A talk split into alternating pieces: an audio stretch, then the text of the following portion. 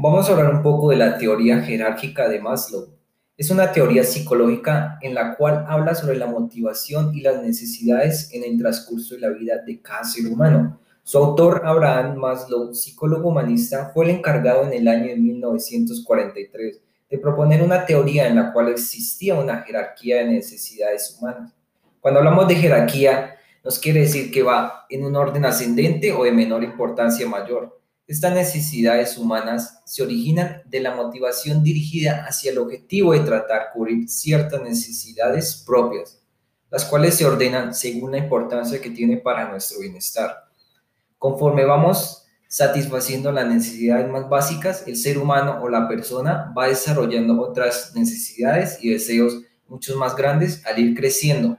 Y es por eso que a partir de esta jerarquización se establece como lo que se conoce como pirámide de Maslow. Como psicólogo humanista expresó para, para ese entonces que los seres humanos tenemos demasiados deseos y necesidades innatas para poder llegar a la autorrealización y que a su vez contamos con capacidades de alcanzar nuestros objetivos en los diferentes momentos de nuestra vida.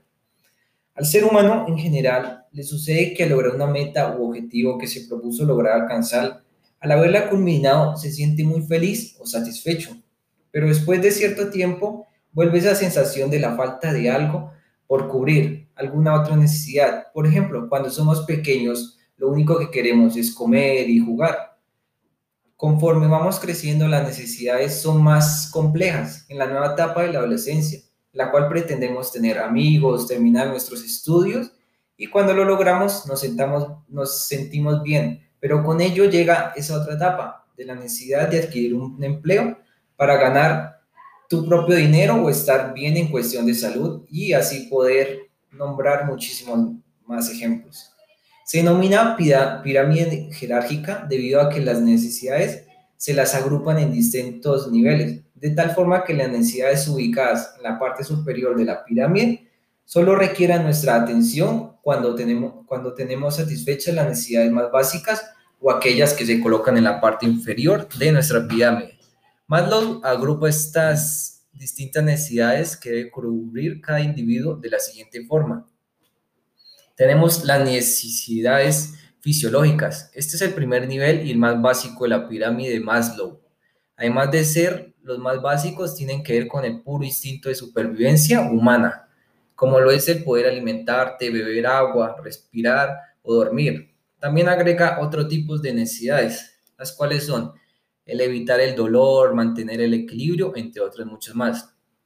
Tenemos la necesidad de seguridad. Este nivel cubre las necesidades de seguridad y protección debido a que el ser humano quiere sentirse protegido y poder lograr una seguridad óptima. Por ejemplo, tanto en la cuestión física como en la salud, así como un hogar, sentirnos protegidos y poder vivir más seguros y saber que podemos sobrevivir y, cubrir las necesidades básicas de nuestra familia, que podemos cuidar de los seres queridos y de nosotros mismos. Tenemos otra, que las necesidades de afiliación. La tercera necesidad tiene que ver con las necesidades sociales y el desarrollo afectivo de las personas el ser humano por naturaleza siente esa necesidad de comunicarse y relacionarse para poder ser parte de una comunidad, como lo son las familias, las amistades o en las organizaciones sociales. Entre esas se encuentran la amistad, el compañerismo, el, afecto y el amor.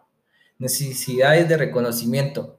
Los, los subdivide en dos tipos, el propio y el social. El reconocimiento propio nos habla de la manera de sentirnos bien con nosotros mismos el autorrespeto, el cuidado de nuestro yo y la autocomprensión. En cuanto a reconocimiento social, se enfoca a lo que es el respeto de las demás personas, en sentirnos valiosos para la sociedad, la reputación y el estatus con los individuos.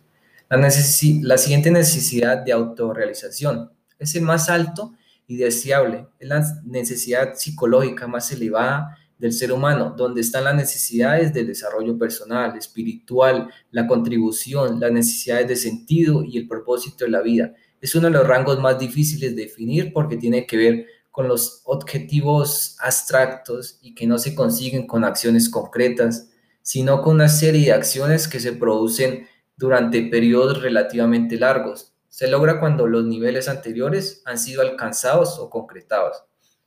Estas son las cinco necesidades que propuso el psicólogo Abraham Maslow. Siempre vamos a tener necesidades por cumplir y muchas se piensa que si logramos alcanzar la felicidad, todos los problemas van a desaparecer de nuestras vidas. Pero cuando tenemos estas necesidades de cubrir lo que nos hace falta para sentirnos mejor, es justo cuando trabajamos nuestro desarrollo personal y aprendemos a manejar los conflictos internos.